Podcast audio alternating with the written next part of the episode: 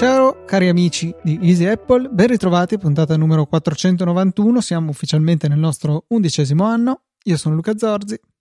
E io sono Federico Travaini. Ed è soddisfatto della nostra scorsa puntata, dieci anni festeggiati a dovere, bagno di fall, ah no scusa. No, mi, mi sono un po' girate le balle perché non, non, abbiamo capito per qualche motivo, c'era qualche click di troppo che arrivava dal mio microfono e boh, fatto tutto come al solito, però quello un po' spiace perché per preparare la puntata eh, dici facciamo le cose fatte bene, più organizzazione del solito, un piccolo montaggio audio iniziale che ho visto che ha, ha divertito in molti e poi qualche cosina che va storto e mm, un po' girare le balle, però dai, sono contento perché è bello, è bello pensare che siamo a 10 anni, ora non... è cambiato qualcosa? No, è un po' come quando fai 18 anni, è cambiato qualcosa? No, niente, sì, puoi guidare, adesso noi con 10 anni cosa possiamo fare? Penso niente di che, eh, magari qualche idea ce l'abbiamo in tasca, eh, tra poco dobbiamo già festeggiare la cinquecentesima puntata, quindi direi di eh, proseguire con una normalissima puntata di Easy così come le altre 491 eh, questa è la 491, ma ci piace ricordarlo sempre. C'è la puntata 0 o 0, come direbbe Luca in versione veneta. Come direbbe chiunque parli italiano correttamente, direi. Ok, va bene, questa è la diatriba che portiamo avanti per eh, dieci anni, ma eh, volevo iniziare così con una notizia che mi ha colpito nel cuore proprio qualche minuto fa, perché eh, non ricordo quando, però un mesetto fa, un paio di mesi fa, avevo parlato molto bene di Satispay perché si può utilizzare per pagare a distanza. Cosa vuol dire? Vuol dire che un, un amico, un parente, o fidanzata o chi, chi, per esso o per esso va a pagare all'S lunga, dico S lunga perché è dove vado io a fare la spesa, arriva alla fine con la cassa automatica, dice paga con Satispay e potenzialmente chiunque può pagare quella cifra di Satispay, quindi anche se io che ero al lavoro ehm, non, non, ero fisicamente lì alla cassa, ho potuto pagare con Satispay. Da eh, diverse settimane è stato introdotto un nuovo metodo di pagamento con Satispay che non avevo mai visto prima e l'ho visto usare solo all'S lunga per ora. Praticamente quando ehm, si paga, prima eh, l'S lunga ti diceva qual era l'importo, dovevi digitare l'importo punto e stop. Ora invece viene generato un codice QR il dubbio è perché lo fanno? Bah, magari per evitare quella casistica che dicevamo, ehm, dicevamo diciamo, eh, in passato, che anche qualche ascoltatore ci ha fatto notare. Ma se due dovessero avere lo stesso, eh, lo stesso importo, statisticamente verrà impossibile, però potrebbe capitare. Allora adesso cosa si fa? Si inquadra un codice QR sul display e in automatico viene processato il pagamento, bisogna dare semplicemente una conferma. Cosa succede? Adesso dico una cosa un po' losca, ma la dico ugualmente. Cashback di Stato, bisogna fare 10 transazioni. Ehm, va eh, la, la, mia ragazza a fare la spesa e eh, mi dice, gli dico pago io, che almeno con Satispay ho, ho il cashback. Solo che c'è il codice QR. Quindi gli dico fammi una foto e mandamelo. Mi fa una foto e me lo manda e subito penso, mm, come faccio se ho soltanto l'iPhone a inquadrare il codice QR con la fotocamera? Se avessi avuto un Mac o un computer o un iPad al volo, con un dispositivo eh, facevo vedere il QR code e con l'iPhone lo inquadravo. Avevo a disposizione lì intorno solo mio papà. Allora gli ho girato lui il codice QR e gli ho detto fammelo vedere sul tuo schermo che lo inquadro. L'ho inquadrato, è partita la transazione di pagamento e subito dopo mi viene un messaggio dicendo il pagamento è stato rimborsato e mi hanno ridati i soldi e il pagamento non è andato a buon fine. Questo mi fa pensare che sia stato introdotto un ulteriore vincolo, magari qualche ascoltatore può dare conferma all'ascolto, io non ho trovato notizie a riguardo, sembra che magari hanno messo un vincolo della serie non puoi pagare certi negozi se non ti trovi nel raggio di 50 metri, è ragionevole? Può essere secondo te Luca una cosa se, se, che sia giusto o sbagliato, perché tutto sommato, cioè, mh, mm, nel senso eh, non, non, non, ci vedo niente di male nel fatto che io pago nonostante sia a distanza, non sto facendo niente di, di illegale. L'unica cosa che mi ha fatto pensare è, non è che lo stanno facendo per il cashback, proprio per il cashback di Stato? Boh, Una roba del genere? Mi pare strano, insomma, tanto alla fine all'S lunga che gli frega. Eh, No, non tanto all'S lunga, magari n- non lo so, non lo so eh, assolutamente perché Satispay dal cashback di Sato secondo me sta avendo una, un, un, grande ritorno perché io nel mio piccolo ho già fatto iscrivere altre tre persone, tra cui mio papà che non, non ci avrei mai creduto che avesse deciso di, potesse decidere di installare, di, di attivare Satispay e, e comunque ehm, ci stavo pensando l'altro giorno, cioè il cashback non è soltanto questo mese di dicembre, è per i prossimi 18 mesi. Quindi per i prossimi sicuramente a, a, anno e mezzo, per il prossimo anno e mezzo, quando andrò all'S lunga io pagherò sempre con Satispay perché sono sereno che almeno lì il cashback funziona, perché ho provato a usare una carta di credito, non ha funzionato. Se usate un bancomat, ancora peggio. Io invece se... zero problemi, tutte le transazioni Ma sono tu... state tutte conteggiate indipendentemente dal metodo di pagamento. L'unica cosa è che eh, non posso usare Apple Pay che mi rode non poco. Però quello da gennaio dovrebbe iniziare a funzionare. Ma, Ma quello automatico? che volevo Cosa? In automatico? E da gennaio hanno detto che l'avrebbero aggiunto come metodo di pagamento. Probabilmente c'è stato qualche qualche cosa, diciamo così, che non, non, non, sono riusciti a fare in tempo, c'è, c'è, qualche altro motivo sicuramente, però hanno già annunciato che Apple Pay verrà aggiunto a gennaio. E, ed, è, ed, è, comodo, cioè con Apple Pay sei tranquillo e sereno perché sai che funziona, ma la, la cosa che volevo sottolineare di particolare è che con i bancomat, con alcuni bancomat, quelli che hanno il doppio circuito, sia il chip sia la, la, la striscia barra contactless, essendo due circuiti diversi di pagamento, dovresti eh, registrarli entrambi con l'applicazione Io. Cioè, se tu registri il pagamento contactless, eh, probabilmente non funziona il cashback con il chip e viceversa, perché utilizzano due circuiti diversi. Lo leggevo e ne parlava su Twitter, se non sbaglio, eh, Andrea Draghetti. E questa è una cosa che un po' mi ha, mi ha, mi ha sconvolto così. Però vabbè, niente, Satispay oggi non mi ha fatto pagare da distanza e, e mi ha un po' rovinato la serata. Io ho potuto aggiungere la mia Mastercard Fineco, che sia Mastercard che pago Bancomat sulla stessa carta e zero problemi. Cioè, mi si è aggiunta due volte, anzi tre volte, perché non so perché ho due Bancomat secondo loro. E, però è andato tutto. Ecco, L- l'ho anche usata in una pasticceria piccolina, quindi anche lì, diciamo, in un post sicuramente non ultimo grido, è andata senza grossi problemi. E, ehm, a proposito di cashback, Luca, eh, ti, ti, ricordi Yap che ti avevo citato sì? dieci giorni fa? Che ti avevo detto, ah bello Yap, me l'ha consigliato un, un'amica dicendo fallo perché ti danno fino a eh, 90 euro. No, in realtà non, non, non, aveva detto così, lei era già un passo indietro, mi aveva detto ti danno 30 euro di cashback, di, di, di buoni Amazon. Questo mi ha detto 30 euro di buoni Amazon per ogni amico che si iscrive e ricarica almeno 5 euro. Dici, Mizzica bellissimo, cioè tu ti iscrivi, eh, devi ricaricare 5 euro per dare i 30 al tuo, al tuo amico e, e, poi ti danno 10 euro a te di buoni Amazon e poi per ogni altro che si iscrive altri 30 euro, cioè praticamente una miniera d'oro. Allora io ho preso un po' dell'entusiasmo e ho detto mi iscrivo, tanto è, è una prepagata stile Hype o N26 così. Iscrivo, faccio tutto, ehm, poi leggo il regolamento. Regolamento era Senti qua Luca, te lo, leggo, te lo, te lo dico completo così anche tu ti, ti, ti, rendi conto perché l'altra volta secondo me ti sei nervosito ancora prima che lo finissi di, leggere tutto.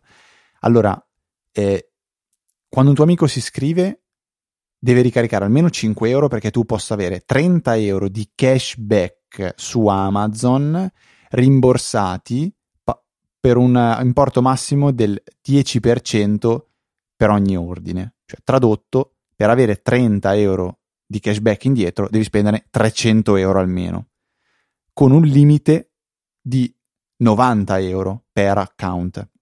Quindi massimo che puoi avere è se si iscrivono tre amici e ricaricano 5 euro a testa, tu hai 90 euro di cashback su Amazon, ma devi spendere almeno 900. Punto 1.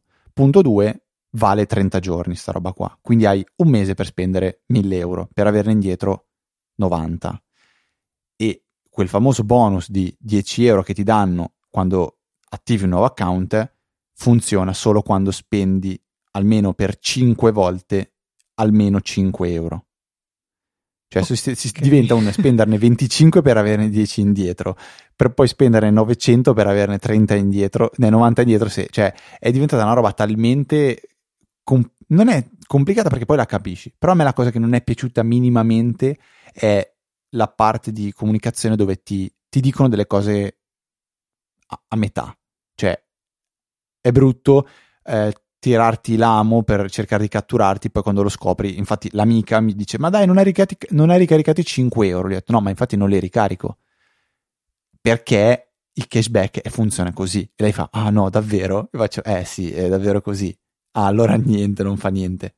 E poi ci sono, vabbè, delle promozioni, nel senso che usando questa carta per pagare, con cui funziona il cashback, hai la possibilità di vincere una specie di forziera, una, una lotteria, e lì vinci sì dei buoni Amazon o robe simili, però app diciamo che l'ho bellamente bocciata, onestamente. Direi di buttarci in un paio di follow up che sono arrivati questa settimana e sono tutti nati dalla discussione, o meglio dal mio lamento circa l'impossibilità di usare seriamente l'iPad come eh, sostituto del computer o comunque come, eh, sì, come alternativa per fare molte cose. Eh, Cristiano ci dice: Sono totalmente d'accordo che non si può sostituire un Mac per un qualsiasi utilizzo professionale che richieda mouse, tastiera, eccetera, eccetera. Faccio però una postilla. Mia moglie, moglie è un'illustratrice e per lei l'iPad Pro con Procreate è diventato uno strumento professionale imprescindibile. Eh, penso poi a rappresentanti che possono usare l'iPad in modalità per presentazioni, app aziendali, CRM, eccetera, eccetera, o anche in campo medico per la visione di scansioni 3D, eccetera. In conclusione, credo che l'iPad sia uno strumento professionale per chi possa beneficiare delle sue caratteristiche peculiari.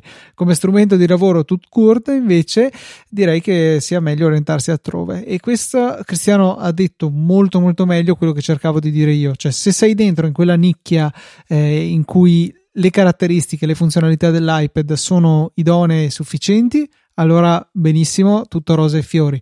Se invece hai bisogno di qualcosa che con l'iPad è difficile o è scomodo, eh, purtroppo è un po' una valle di lacrime. No, però una cosa, un altro lavoro, per esempio, che vai a dirgli che l'iPad non è uno strumento di lavoro, sono i tatuatori. Cioè, i tatuatori ho visto tantissimo che con l'iPad direttamente ti disegnano il tatuaggio, te lo fanno vedere, magari ti fanno vedere i loro progetti, poi da lì lo stampano, te lo applicano nel caso. Però come strumento è una figata perché è veramente ehm, cioè, è, è, immediato, è velocissimo. È, probabilmente è più comodo usare, da usare anche rispetto a una tavoletta grafica e un PC. Eh, PC devo di venire lì al monitor a vedere, mentre l'iPad tranquillamente posso disegnare tenendolo in mano, fartelo vedere, ti faccio le modifiche davanti agli occhi tranquillamente. Quindi è vero che poi rispetto da c'è cioè ambito e ambito. Verissimo. Il secondo follow up ci arriva invece da Daniele e riguarda i giovani e il computer. Devo dire che dopo un iniziale appro- appoggio a Luca, pensandoci a freddo, credo che la verità sia un'altra. Ai nostri tempi, infatti, ho 42 anni, dice Daniele, è vero che usavamo i PC per creare contenuti, ma è la nostra forma mentis. Il 95% della gente comune ha imparato a usare il computer solo per craccare i CD prima e far girare i mule dopo, quindi usare un browser, la posta o giocare. Per quasi tutti i miei coetanei la cosa più creativa del computer era appunto Paint. Oggi non è cambiato nulla, solo che quel 95% di persone possono accedere ai contenuti molto più facilmente e comodamente. Quei pochi che si mettono in testa di crearli i contenuti, naturalmente accende- accenderanno il computer è interessante anche questo punto di vista, cioè eh, è stato il rendere facile le attività base che ha consentito a molti di accedervi, però pochi hanno la necessità di fare quello sforzo in più e imparare quello che è oltre la base.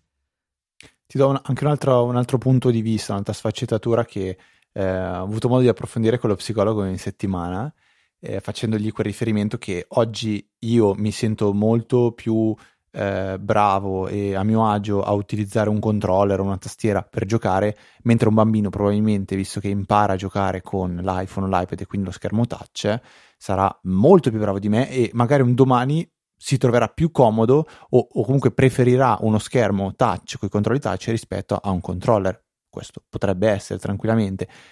E se giriamo il problema giovani, anziani, e prova a dare a un anziano da usare un tablet con lo schermo touch rispetto a un computer con la tastiera. Cioè, è molto più vicino a, a, a è molto più umano il touch da usare rispetto a, un, a, una tastiera o un controller.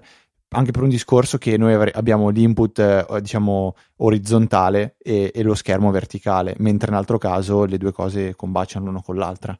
Quindi ehm, come, come, vicinanza alla natura umana sicuramente c'è, c'è l'iPad più, più, che un, più che una tastiera.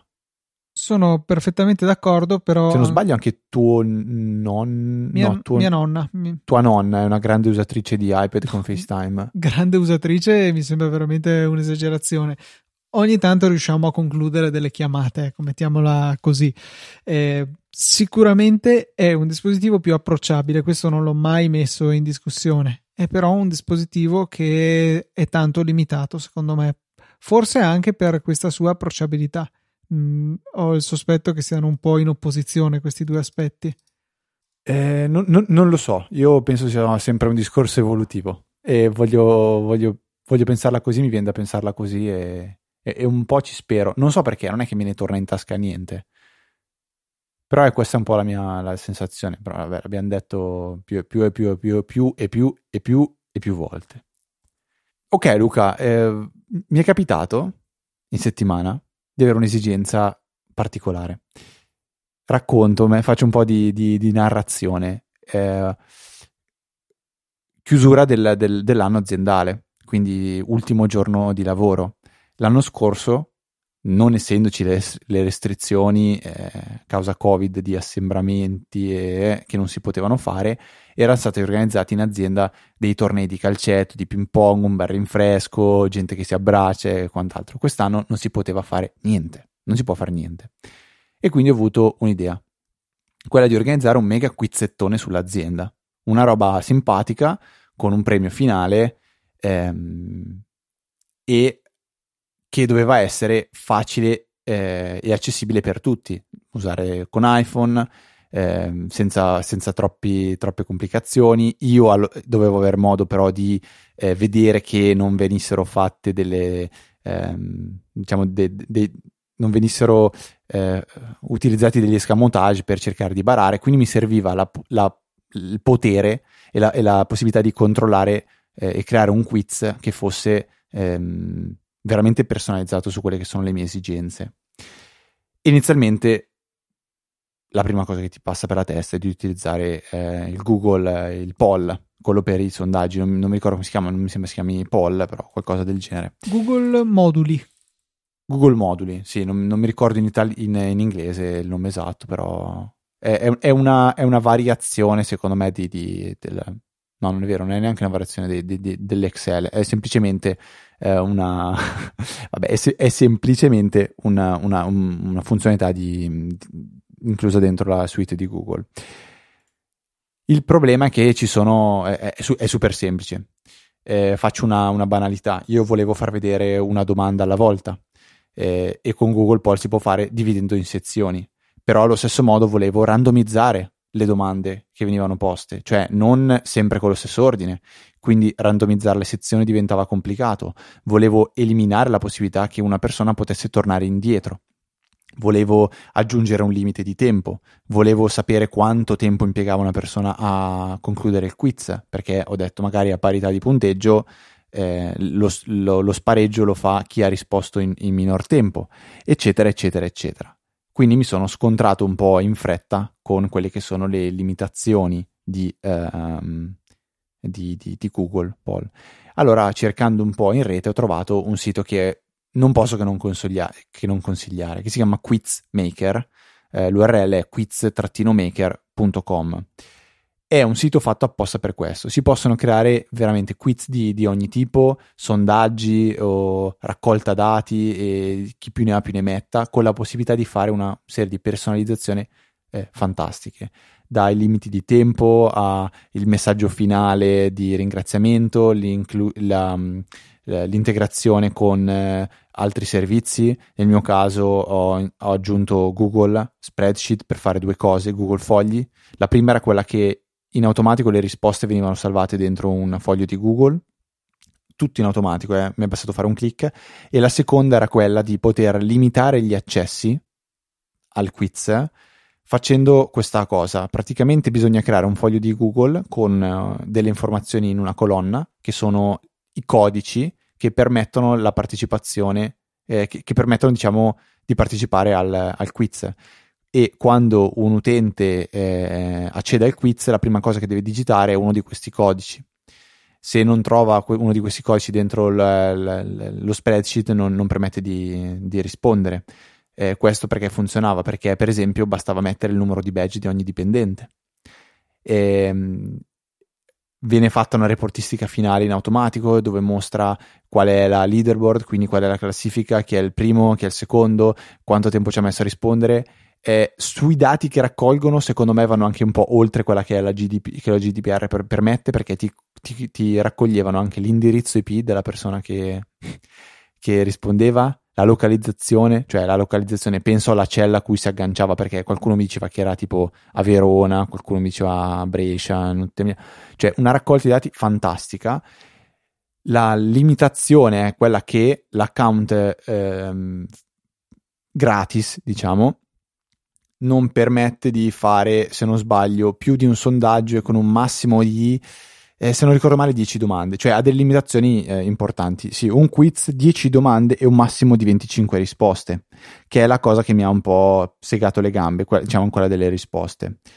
Allora, fortunatamente c'è, una, c'è un periodo di prova che è totalmente gratuito, però bisogna inserire i dati di una carta di credito per il pagamento. Qui ci viene in aiuto la bellissima carta di credito AIP o, o simili, quindi basta mettere quella, poi eventualmente dis- disabilitarla per stare sicuri.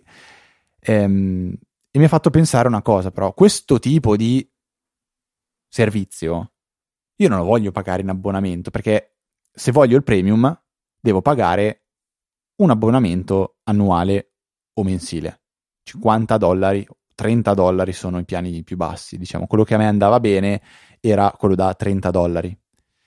Io vorrei, mi piacerebbe che il mondo iniziasse a ragionare anche su un altro modo di mh, mm, pagamento per servizi premium, che possono essere i gettoni.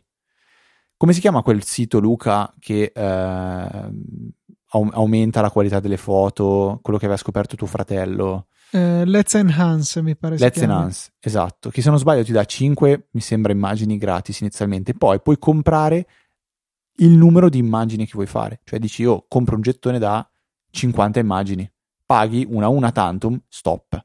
Cioè a me qua sarebbe piaciuto tanto dire pago 20 dollari, 30 dollari, non lo so, il prezzo non voglio stare a discutere quel che è, mi date la possibilità di creare 5 sondaggi, 3 sondaggi, cioè un sondaggio. Mi è un po' mancata questa roba qua. Però vabbè, questa è un po' una lamentela a parte. Voglio assolutamente segnare che puntata 491 si parla di quel servizio che se dovete fare un quiz, anche magari per una festa, non so, magari un addio al nubilato, un addio al celibato, non lo so, qualsiasi roba, eh, un evento, questo è veramente un sito fantastico per creare quiz, è semplicissimo e ha tutto, tutto, tutto quello che serve dall'inizio fino alla fine. Eh, faccio un altro esempio, si possono dare punteggi diversi alle diverse risposte, positivi o negativi. Posso fare in modo che ci siano, che ogni risposta abbia un punteggio, quindi per esempio con Google puoi dire quali sono giuste, eh, ris- quali risposte sono giuste, ma non puoi dare punteggi diversi mentre qui puoi dare punteggi diversi, anche negativi, alle, cioè veramente super personalizzabile e penso di aver fatto capire che mi è piaciuto. Bene, ti, ti ho visto decisamente entusiasta per eh, questo, questo, prodotto. Volevo parlare io di un altro prodotto, potreste averlo sentito, si chiama iPhone 12 Pro. Eh, non so se avevo già avuto modo di dirlo, ma ce l'ho adesso. Ho fatto l'upgrade, eh, upgrade che è stato dettato principalmente dal fatto che la fidanzata di un mio amico mi ha detto ma so che tu vendi gli iPhone eh, quando lo cambi, non è che per caso ne hai uno da vendere? E questo mi ha fatto pensare vabbè dai, allora visto che ho già trovato l'acquirente senza nemmeno cercarlo eh, compriamo sto iPhone 12 Pro eh, perché il Pro non ha senso, mi rendo conto, però ho valutato che alla fine la differenza di prezzo spalmata su due anni potesse forse avere un vago senso, un piccolo lusso da concedersi, non lo so, continuo a, a pur dopo averli spesi questi soldi a essere convinto che non avesse senso, ma vabbè, eh, n- non siamo sensati a, vost- a, volte nei nostri acquisti tecnologici per le nostre passioni. E ehm, devo constatare che la prima impressione che ho avuto prendendolo in mano, prima ancora di oh che bello questi bordi lucidi, questo eh, retro satinato è ragazzi quanto pesa. Cioè pesa 10 grammi in più del mio vecchio 10S, però la differenza era estremamente percepibile e me ne sono accorto subito. Questo mi ha dato... Con o senza cover? Senza cover, tirandolo fuori dalla scatola. Ma prima, cioè scusa, l'iPhone di prima c'era con la cover? Sì. Quindi è impossibile che... No, no, sicuramente pesava di più il 10S, però eh, sentire questo senza cover così pesante l'ho trovato pesante. Cioè è assurdo che questo sia stato il mio primo impatto. E effettivamente i numeri mi danno ragione, ma non in maniera così tremenda, è un 5% più pesante, qualcosa del genere. Però dico, questa è stata la prima impressione. Poi altre cose che ho notato di questo telefono è che mm, potevo fare a meno di comprarlo. Cioè, che è assurdo essere contenti di un prodotto, ma eh, recensirlo in questa maniera, perché la realtà è che è veloce nell'uso normale, esattamente come era veloce il mio 10S, malgrado avesse due anni sulle spalle. E ancora una volta si conferma quello che affermo da un po', e cioè che in realtà siamo arrivati a un livello tale di potenza e ci eravamo arrivati già qualche anno fa in realtà che la potenza aggiuntiva a parte nei benchmark non, è, non si traduce in un'esperienza d'uso migliorata. L'esperienza d'uso è già al top e non, non c'è un percepibile miglioramento facendo un ulteriore passo avanti di modello. Dove sicuramente si vede la differenza è nella modalità notturna lì assolutamente eh, non c'era nel 10S, quindi per definizione è, è sicuramente molto meglio. Eh, però ecco, non, eh, non ho ancora avuto modo di usare la fotocamera e i 2020 in maniera seria per poter godere del, del netto miglioramento che sicuramente invece sarà eh, sarà percepibile. Ho provato a fare qualche foto, sono stato in montagna questa settimana godendo l'ultimo, godendomi l'ultimo weekend in cui ci si poteva spostare. Ho cercato di fare delle foto ai fiocchi di neve e sicuramente sono venuti bene. Non so se sarebbero venuti altrettanto bene col 10S. Però ecco, anche dal punto di vista della fotocamera non sono veramente riuscito a sfruttarla se non appunto facendo qualche test con questa modalità notturna che sicuramente può dire il suo. Ecco quindi eh, positivo il punto di vista della fotocamera. Il LiDAR eh, boh cioè cosa non, non, sono riuscito a trovare hai provato quell'app eh, sì l'ho provata ci ho giocato è un bel giocattolo. E poi? Esattamente cosa devo farmene? Eh, quindi per adesso non c'è un vero utilizzo a, Beh, ma al sensore. Quel tipo, di, quel tipo, di, tecnologia, secondo me, deve esserci, ma deve essere trasparente. Cioè, se quel sensore lì tu sai che c'è, ma non sai che lo stai usando, ma ti permette di fare foto migliori, eh, eh per me è un gran vantaggio, cioè è giusto. È una tecnologia che non sai che stai usando, ma che ti sta aiutando. Questa è una giustissima osservazione, è però altrettanto vero che eh, non riesco a rendermi conto appunto di, di, di, trarne un beneficio. Ecco, quindi mi chiedo se non l'avessi avuto, cosa sarebbe cambiato? Non e... lo saprai? Oscuralo, mettici un pezzo di scotch davanti. No, sì, dovrei fare di... delle foto. Un pezzo di DAS. Tappandolo, non lo so.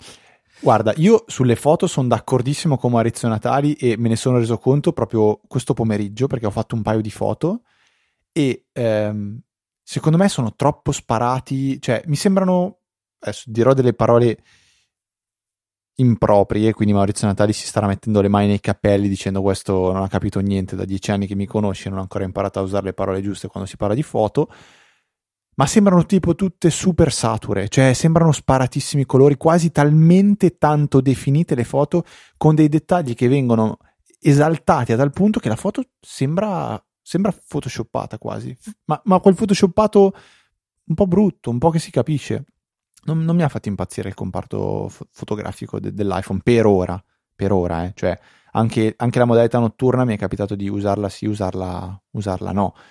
Ehm, però niente, dai, volevo solo buttarmi dentro. Mm, il resto, Luca, come ti è sembrato batteria? No, batteria sicuramente è un bel passo avanti, eh, però è giusto sottolineare come quella del mio 10S avesse due anni di vita alle spalle, quindi sicuramente aveva perso parecchio lustro.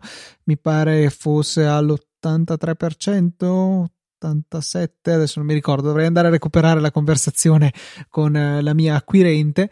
E, ehm, però ecco, di sicuro avere batteria nuova fa una bella differenza. Arrivo normalmente con il 50% di batteria a sera, oggi un po' meno, sono al 43 adesso, però insomma l'ho usato di più eh, perché sono stato a ritirare un pacco, ho fatto un sacco di coda, quindi giocavo col telefono eh, intanto che aspettavo e quindi è evidente un consumo maggiore di oggi rispetto ad altri giorni. Quindi soddisfatto dal punto di vista della batteria invece sono ancora in lutto totale per l'assenza del 3D touch, cioè questo secondo me è un punto negativo mostruoso che hanno questi telefoni. Io probabilmente ero nello 0,2% degli utenti che lo usava costantemente, ma principalmente per muovere il cursore nei campi di testo, secondo me era una velocità di interazione impagabile. Chiaro, ci voleva un attimino di destrezza nel riuscire a capire inizialmente come funzionava, ma poi era un gesto che per me ormai era diventato totalmente automatico e non è la stessa cosa star lì a aspettare, tenere premuto sullo spazio, assolutamente non è, non è paragonabile. Altra cosa che mi manca sono gli, le scorciatoie premendo forte sulle icone delle applicazioni, anche quello lo usavo tantissimo e in realtà non su tutte le applicazioni, ma su alcune in particolare, una di queste è MoneyWiz e tenere premuto sull'icona di MoneyWiz e poter selezionare eh, nuova spesa o nuova entrata, o meglio non tenere premuto, ma premere forte, che c'è una bella differenza, eh, quello mi manca tantissimo, veramente tanto tanto. Quindi una entusiasta recensione critica è un telefono fenomenale, tolto il dettaglio del 3D touch, eh, però, però telef- un telefono di tre anni fa non era percepibilmente peggiore, o meglio, questo telefono non è percepibilmente migliore, almeno in questo momento, per Luca Zorzi rispetto al 10S che avevo prima. Cioè, è l'aggiornamento meno sentito della storia per me. E, e ciò non toglie che sia un telefono fenomenale, ripeto, però siamo veramente giunti a un punto che che i miglioramenti sono davvero incrementali e microscopici. Secondo me, se avessi ascoltato Easy Apple, eh, l'avresti già cioè l'avresti saputo prima di acquistarlo che questo upgrade era l'upgrade meno upgrade della storia per, per, per, te. Perché c'era uno dei due, non mi ricordo quale dei due, mi sembra che aveva detto che dal 10 al 12 Pro comunque non è che avessi sentito molto l'esigenza, cioè No, però, cioè, sai, eh, un conto è quando te le raccontano le cose, un conto è quando le provi sulla tua pelle, perché comunque eh, io e te siamo senz'altro utenti esperti, ma siamo diversi, abbiamo abitudini diverse, eh, necessità magari diverse e, e, quindi quello che poteva per te essere impercettibile magari per me poteva essere percettibile o viceversa. E quindi secondo me ci stava dal mio punto di vista di avere il dubbio però ecco il dubbio me lo sono tolto e mi trovo d'accordo con te, è una differenza minima. Sì, sì, sì, sì, sì cioè, sono, sono, d'accordo, ma lo ero già, già prima. E, Eri già d'accordo eh, con te stesso prima? Ero già d'accordo con me, con me stesso. Poi ci sta, cioè, eh, in questo momento stiamo facendo, stiamo omettendo completamente un ragionamento. Cioè, tu oggi hai fatto un vendo l'iPhone vecchio, probabilmente anche a un buon prezzo, compro quello nuovo, hai sicuramente allungato la vita de- del tuo iPhone di, di, parecchio tempo, perché magari il 10S l'anno prossimo eh, o tra due anni avresti detto boh, lo, basta, non ce la faccio più, devo cambiarlo, invece in questo momento ti sei già portato avanti, magari per un iPhone che durerà i prossimi 5 anni. Eh, non 5 so. non lo so, cioè, tanto mi conosco, probabilmente tra due anni sarò di nuovo lì a, a, procedere a un nuovo cambio. Di sicuro non è che l'abbia venduto a chissà che prezzo, ho fatto sicuramente un prezzo di favore a questa ragazza che comunque conosco, e, ehm, però ecco, eh, una cosa che ho apprezzato, che stavo quasi dimenticando di menzionare, è stata la possibilità di acquistare il modello base, lo storage di base. I 128 giga sono il taglio adatto al mio uso e e ho potuto quindi risparmiare un bel po' di soldi rispetto a quanto, ave- quanto, invece non avevo potuto fare due anni fa perché mi era toccato comprare i 2,56 perché viceversa 64 erano insufficienti. Quindi eh, è buffo perché ho interrotto una sequenza che partiva dal mio primo iPhone, dall'iPhone 4, di raddoppiare la capacità ad ogni nuovo modello di telefono che acquistavo questo caso sono tornato indietro, sono tornato ai 128, quindi l'ho dimezzata rispetto al 10S che avevo prima e onestamente non è un problema. È da un po' invece, Luca, che volevo parlare di uno, una shortcut creata da Federico Viticci, che trovate su Mac Stories, link nelle note della puntata, che serve a dare a noi utenti Apple Music quello che in realtà eh, gli utenti Spotify hanno ricevuto via mail senza dover chiedere niente, ovvero un riepilogo di quello che è stato l'anno, eh, musica ascoltata, brani più ascoltati, quante ore ci hai messo, artisti preferiti, eccetera, eccetera. Eh, veramente molto bello e condito, è girato un paio di settimane fa su tutti i social, gente che condivideva di, di, tutto e di più. In Apple Music invece c'è veramente poco, c'è sostanzialmente il tuo 2020 in musica e c'è un, praticamente un, una playlist, niente di più di troppo, diciamo, proprio una roba streaminzita, si dice. No, streaminzita mi sa che è spaventata, vuol dire. No, no, Vabbè, streaminzita vuol dire molto piccola e poco molto piccola. soddisfacente. Streami... Secondo me in dialetto da noi streamiz qualcosa del genere vuol anche dire spaventato, però vabbè, non vorrei addentrarmi in cose che non conosco. Come mi dice il dizionario di macOS, streaming sito significa di un indi- riguarda un indumento eccessivamente stretto, troppo piccolo, misero oppure molto gracile, magro, esile, scarso, esiguo, stentato. Ok, benissimo, benissimo. Mi, conf- mi confondo con qualche altra parola del dialetto de- de- delle mie parti. E, ehm, comunque questa playlist si può andare a- a trovandola visitando il sito replay.music.apple.com, ma tramite Maxdoris è facile scaricare una shortcut di non so quante migliaia di azioni, non voglio neanche pensare come sia possibile fare una cosa del genere, che va a fare una serie di analisi eh, bellissime su tutta la propria libreria, va a creare una playlist e poi si può avere un report che si può salvare in PDF oppure si può andare a guardare direttamente in Safari. Ora io sono impreparato, ma dovrei averlo salvato nell'applicazione Files quando l'ho fatto. Vediamo se ce l'ho qua, altrimenti non vi faccio perdere altro tempo. Infatti, no, non lo trovo. Porca miseria, mi dispiace. È un report fatto molto bene, molto completo e è incredibile che comunque se lo sia fatto Federico con le, gli, gli, shortcut. Eh, e ho avuto anche l'occasione, cosa che non avevo, me, mi confesso, non avevo mai fatto, andare a curiosare tutto l'archivio di shortcut che ci sono eh, sul sito di Mac Stories, sono una valanga, eh, magari non tutti fanno al nostro caso perché alcuni sono magari molto specifici per degli utilizzi, però è un, è, una, è un'ottima ispirazione per quello che si può fare con quell'applicazione che io non, non nascondo, non ho mai amato più di tanto. Vi lascio tutti i link nelle note della puntata, andate a curiosare, mi raccomando, soprattutto durante queste vacanze, che tra l'altro Luca non abbiamo detto, questa puntata esce il giorno di Natale, quindi buon Natale. Buon Natale e tanti auguri. Ok. Noi lo sentiamo molto il Natale, vero Luca? Cioè, mm. non lo so, io personalmente no. No, poco niente, direi. Non so, Poco niente. Mia madre mi chiama il Grinch, quindi direi di no. Anche mio papà è il Grinch, e per ora lo sono diventato io. Mi chiamano anche a me il Grinch.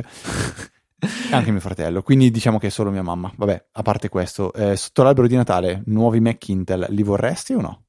Eh, questa è una bella domanda. Spoiler. Ma chi li comprerebbe, Luca? Spoiler, ho ricevuto il mio Mac mini, non ho ancora avuto modo di eh, trasferire tutti i miei dati eh, perché non ho potuto fare la migrazione dato che il mio MacBook Pro era già su eh, Big Sur 11.1 mentre invece il Mac mini è arrivato con 11.0.1 e quindi non era possibile il trasferimento diretto.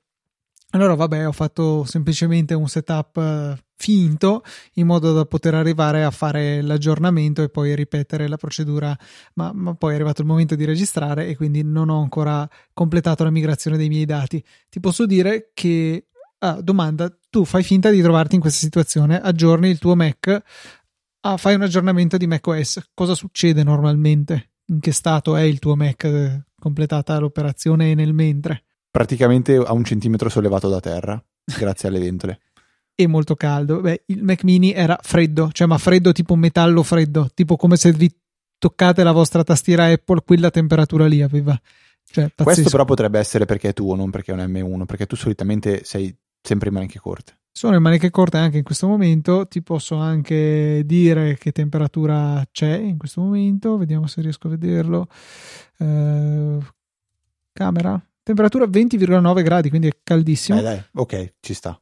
e comunque lui era a 20,9 gradi eh, quando ha finito perché era veramente temperatura ambiente, freddo al tatto, eh, per cui grande soddisfazione mia da questo punto di vista. Detto questo, ci saranno nuovi Mac Intel? Qua è un po' un argomento interessante secondo me, perché eh, se da un lato a giugno, quando hanno presentato i Mac con Apple Silicon, hanno detto sì, ci saranno nuovi Mac con Intel, li abbiamo già in canna praticamente, però dall'altro non, non, è che siano usciti nuovi Intel con prestazioni migliori di quelli che già sono montati sui vari eh, Mac attualmente in vendita, se non di gamma tipo di quelli sbloccati da gaming, da overclock, da queste cose qua. E quindi è abbastanza. Magari hanno degli accordi con Intel? Cioè, tu dici che gli arriverà qualcos'altro che non è sul mercato? Sì, può essere. No, no, no, no, magari semplicemente c'era un accordo per cui ti compri i processori fino al 2022 e quindi io fino al 2022 devo comprarti i processori, quindi qualche Mac dovrò farlo. Non lo so, mm. eh, proprio sto mm. ipotizzando una, una roba, cioè un contratto tra le due aziende che quindi dovranno rispettare. Uscirà qualche o qualche piccolissimo aggiornamento, ma proprio dove ma neanche lo, lo pubblicizzeranno, oppure per quelli super super super estremi, tipo il Mac Pro. Ma anche lì il Mac Pro, il Mac Pro attende i nuovi Xeon che non sono ancora usciti, quindi eh, non se ne fa niente dei processori di alta gamma desktop. E quindi no, non so, cioè, eh, da un lato, ripeto, hanno detto di sì, dall'altro non vedo che senso avrebbe per metterci dei processori che sono praticamente gli stessi. Cioè, sì, ok, lo fai, chi lo deve comprare è leggermente meglio, ma a questo punto mi viene anche difficile eh, pensare di andare a comprarli questi computer a meno che non ci sia una necessità specifica di quelle cose per cui ci vuole Intel. Esempio, voglio usare Bootcamp per giocare.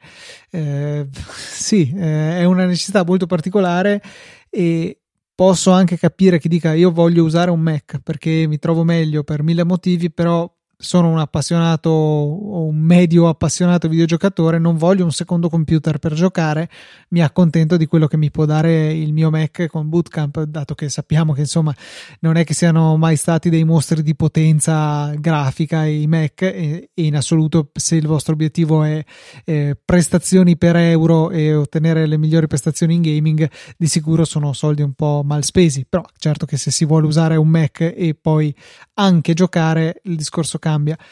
Quindi, insomma, tolti questi utilizzi un po' di nicchia, chi ha bisogno di tanta virtualizzazione su base Intel, tutti gli altri io credo che siano meglio serviti ad aspettare eh, una, un qualche, una, qualche, versione dei processori Apple Silicon che eh, siano più rispondenti alle proprie esigenze, magari ancora più potenti, magari con, eh, processor, con computer interi più di alta gamma rispetto a quello che abbiamo visto adesso. Lo stesso Mac mini che ho preso, eh, Apple lo ritiene la base base base, per, ad esempio ha solamente due porte Thunderbolt 3 e non quattro come la versione Intel anche se poi se non erro come si discuteva con Maurizio nell'ultimo saggio podcast eh, nel, nei processori con l'Apple Silicon M1 ciascuna porta ha il suo controller Thunderbolt, mentre invece nel caso delle, eh, dei processori Intel, o meglio delle varianti Intel dei Mac, eh, sono due porte per ogni controller, quindi la banda forse non è esattamente la stessa.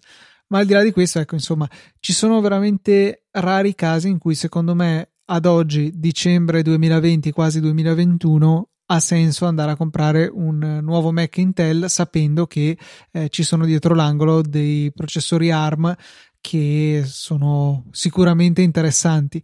Eh, in passato avevo detto ma sì secondo me ha ancora senso comprare un processore un Mac con Intel perché comunque sono ottime macchine e eh, ci potranno servire per anni a venire perché tanto poi Apple andrà a, a, renderli compatibili con macOS ancora per diversi anni. Sì, vero, ma dopo aver visto cosa possono fare i processori Apple Silicon nella loro versione più a basso consumo economica possibile, eh, mi fa veramente ben sperare su cosa sia possibile fare quando ci sono meno restrizioni termiche, economiche, eccetera.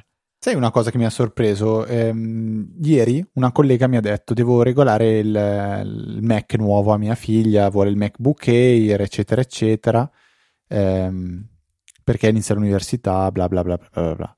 E io inizialmente subito ho detto, cavolo, devo, adesso devo convincerla a prendere l'M1. E lei subito mi ha detto, sì sì, prenderemo l'M1. Cioè, una persona che di tecnologia non sa nulla zero, proprio cioè, sa che ci sono i Mac con l'M1. Cioè, sta roba deve aver fatto un po' di notizia, cioè più, più di quello che, che, mi aspettavo, onestamente. Cioè, tu, cioè, uno che sa che cioè, sapere cos'è l'M1, non lo so. Cioè, adesso sicuramente non è che sa nello specifico cos'è un M1, però cioè, per, per, non so se mi sono spiegato, cioè mi ha sorpreso come cosa. Condivido il tuo stupore, diciamo di sì. Cioè, non lo so. Eh, l'unico dubbio che aveva era se prendere eh, i, gli ot- i 256 giga o 512. Gli ho detto io personalmente forse proverei anche a prendere 256 se voglio risparmiare qualcosina, Di- dipende che tipo di acquisto sto facendo. Se è un computer, il mio, il mio unico computer è, vale la pena forse investire quei 250 euro, dovrebbero essere 300 euro forse per arrivare al, al 512 eh, sui 16 giga non mi sono sentito di dirgli prendi 16 giga, non tanto per il costo, ma perché vedendo quello che riescono a fare già con 8 giga, cioè i 16, forse se non fai veramente elaborazioni video strane, particolari, professionali, 8 giga ti bastano, ma alla grande. Mentre con un Mac Intel forse ti direi di puntare ai 16. Condividi? Sì, se ne parlava anche con Maurizio e contrariamente a quello che dovrebbe essere ragionando, in realtà davvero lavorano bene anche con 8 giga di RAM. E, però non lo so, cioè, volendo comprare un qualcosa perché duri, io punterei sempre a, a comprare in ogni caso i 16 giga. Eh, io l'ho fatto anche per continuità con il mio precedente MacBook Pro che aveva 16 giga e come taglio per me può andare. Eh, teniamo sempre presente che sono, come in realtà praticamente tutti i Mac da un bel po', sono cioè moriranno così come sono nati, con il taglio di memoria sia RAM che disco con cui sono stati comprati, quindi eh, non c'è la possibilità di un aggiornamento successivo e quindi bisogna fare un attimino attenzione a, a queste scelte eh, quando si acquista il prodotto. Sono soldi, senz'altro. Nel mio eh, Mac mini ci sono stati andati dietro 500 euro di aggiornamenti. Praticamente mi pare fossero 2,40 per la RAM e altri 2,40 per eh, raddoppiare l'SSD e portarla a un tera. E, cosa che su un computer che parte da boh, 800 euro è abbastanza eh, rilevante, però nel lungo periodo io credo che sia importante rendere il computer utilizzabile più a lungo possibile. Poi, se le necessità sono davvero minime, eh, qualche Word, navigazione, cose base, allora ci sta. Se c'è il rischio che queste necessità possano crescere in futuro, allora forse è meglio eh, fare l'investimento. L'unica cosa che mi spaventa nel far prendere un Mac mini a, una, a un, neofita è il fatto che potenzialmente non può metterci sopra Windows oggi. Anche se ho visto già qualcosa di emulazione che hanno fatto vedere, no? Sì, sì, cioè eh, rimanderei per i dettagli al saggio podcast, però eh, è possibile far girare la versione per ARM di Windows, che bisogna essere insider, registrarsi sito Microsoft per scaricarla e usare una technical preview di Parallels, insomma ci sono sicuramente dei se e dei ma, però è possibile e mm, vi rimando all'ultima puntata del saggio podcast per ulteriori dettagli, dai, autopubblicità dovuta. Abbiamo una recensione, Luca, prima di concludere la puntata. Hai voglia di leggerla tu?